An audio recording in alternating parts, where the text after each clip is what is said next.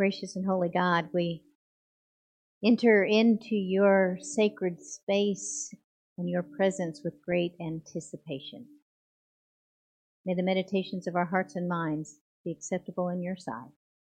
Amen. So it was March 16th of this year when uh, Jonte Lee's life turned upside down. He is a teacher in the Washington, D.C. school district, and that was the day that all children were sent home and the school buildings themselves were locked down. So Jonte., like a lot of teachers, uh, began to be creative in the way that they brought their lessons to their students, and he turned his kitchen into a chemistry lab and he made science he had scientific experiments using uh, glass bowls and glasses from his own cabinet and pots and pans and and all kinds of wonderful things. You might have seen his story on good morning america or many other places that he has been profiled uh, over the last few days. You see uh, mr lee teaches in a community, Washington, D.C., where only 65% of those who enter high school actually graduate high school. And of those 65%, only 55% end up going to uh, continuing education of some sort in college or vocational tech uh, programs. And part of the reason for those 55 that go on to college is because of Mr. Lee. Many of them will tell you that. School was difficult for Mr. Lee when he grew up. He came from a home that often was troubled, and so school represented a place where he could go and be safe, and yet it was not always easy for him. There was not a lot of support at home, and also he found himself uh, um, struggling with reading and writing and arithmetic. And yet it was due to the encouragement of those teachers that surrounded him and gave him a safe place to be that he was able to go on, complete high school, and then college, and turn around and give it back to other students today. He pays it forward. He pays it forward by encouraging his own students to step outside of their comfort zone. Those comfort zones that might be limited by their own personality. Maybe they're kind of shy and quiet, or maybe it's limited by the circumstances of their life. Either way, he encourages them to step boldly into what they are called to do and be in the community and to live into that. He says that he watches out for the one who cries with those silent tears because he knows those silent tears himself so well. And it's those very people that he tucks under his wing and that he mentors all the way through school. He is indeed an unsung hero, as are many teachers, especially during this time of COVID 19. We appreciate all of them so much. We are wrapping up our series on unsung heroes today, and Mr. Lee is one of those in our community that, uh, despite the circumstances, has encouraged the next generation to go boldly into the world and to make a difference in the community. In our biblical narrative this morning, our unsung hero uh, is those who support a man named Apollos. Apollos is an eloquent man. He is a man that is well educated and can can uh, speak with the best of them. It tells the, the narrative tells us that he was learned, he was polished, he was faithful, and he was influential. But it seemed that he didn't have everything. There was something missing in his message. And so it is uh, Priscilla and Aquila who step up to the task. They take him under their wing and they help him bridge that gap.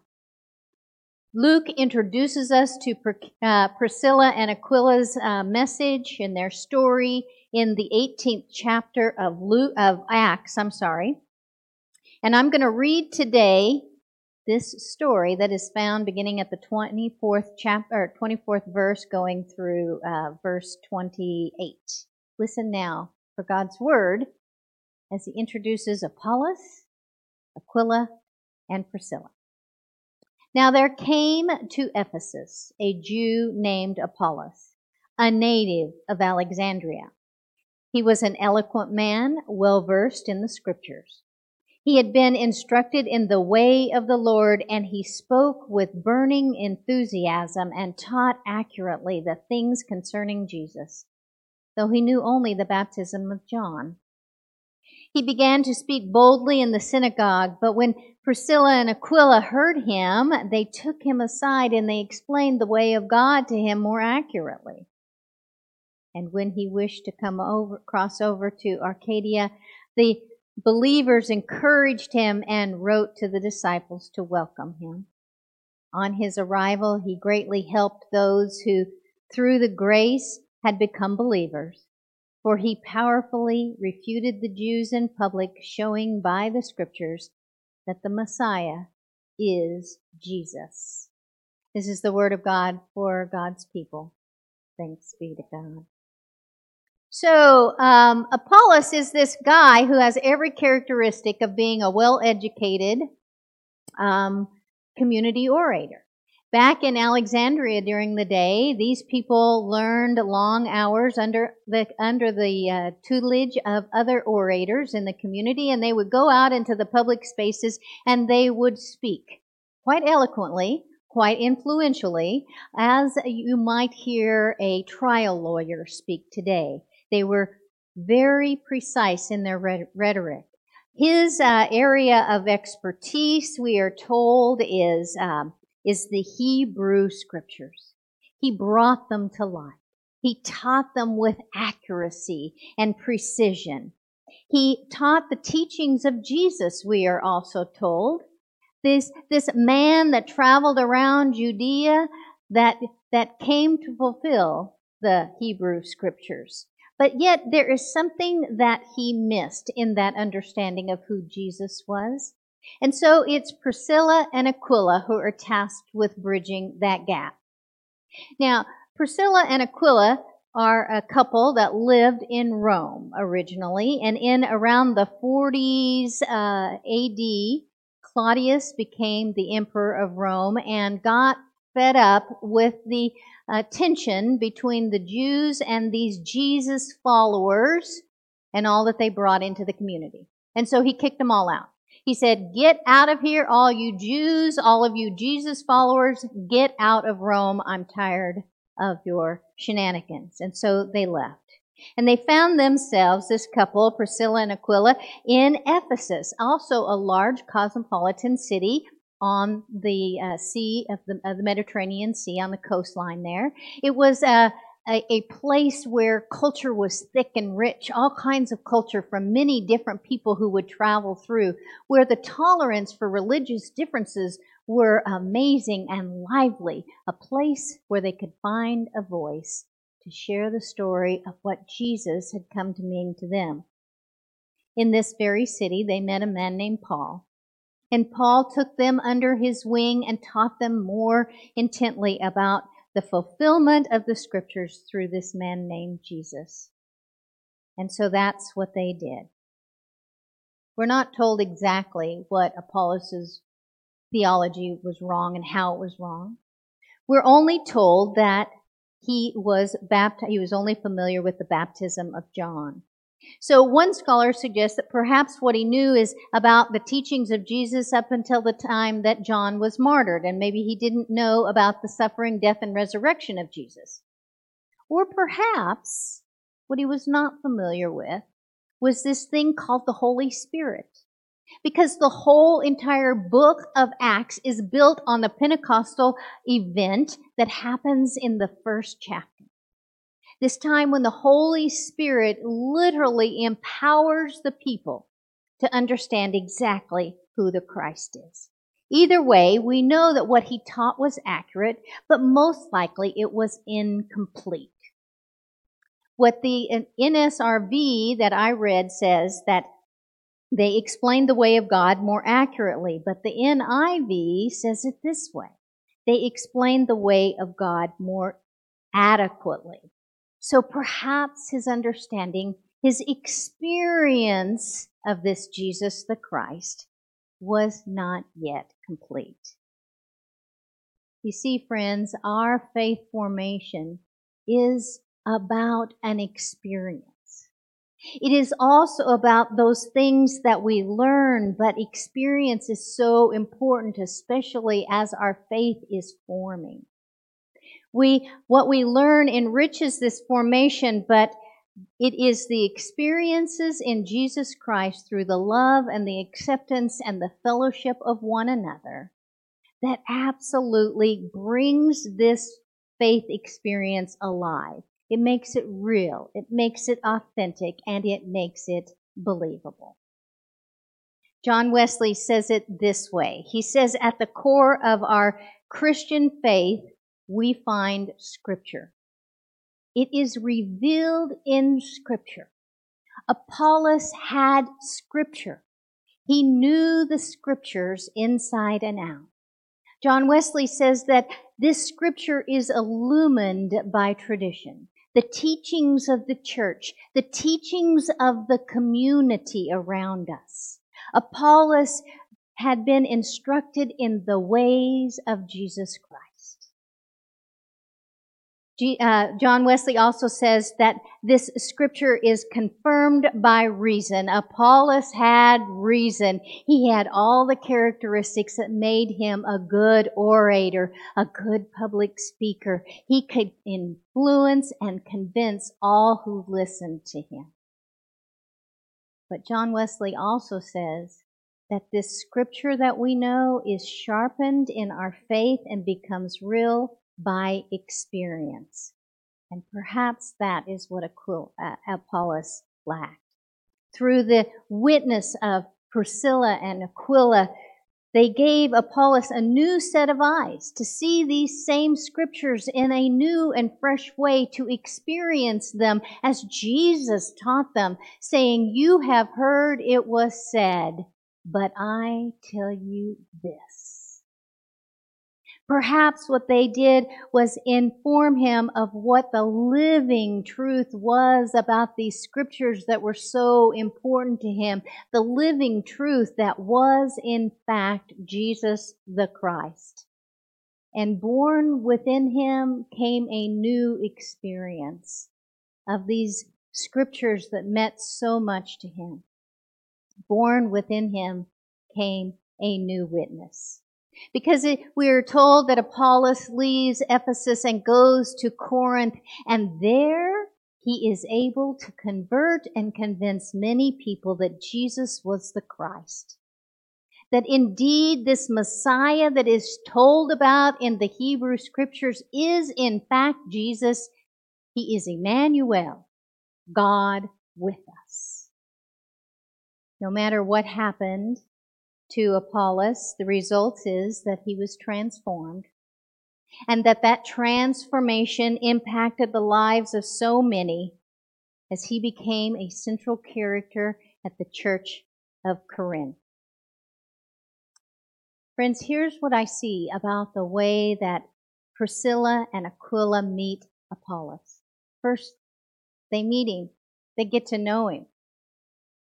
They understand him. They listen to him. They hear what he has to say. And then they give him some more information, perhaps the rest of the story. They help him think more deeply about what he already knows. And then, more importantly, they encourage him.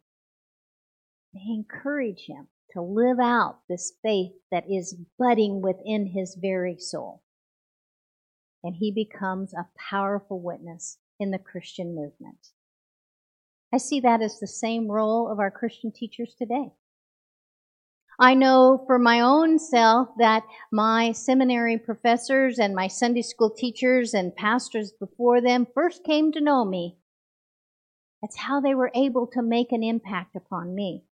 They taught me new information about the scriptures and about doctrine that perhaps I didn't know. And, and if it was something I already knew, they challenged me to think about it more deeply so that it became a part of me. And the most important thing they did was encourage me. They encouraged me to live out my faith so that that faith could actually take root and grow into something fundamentally good in the world. So I come back to Susan and Marcia. I know, Karen, you know these, these ladies.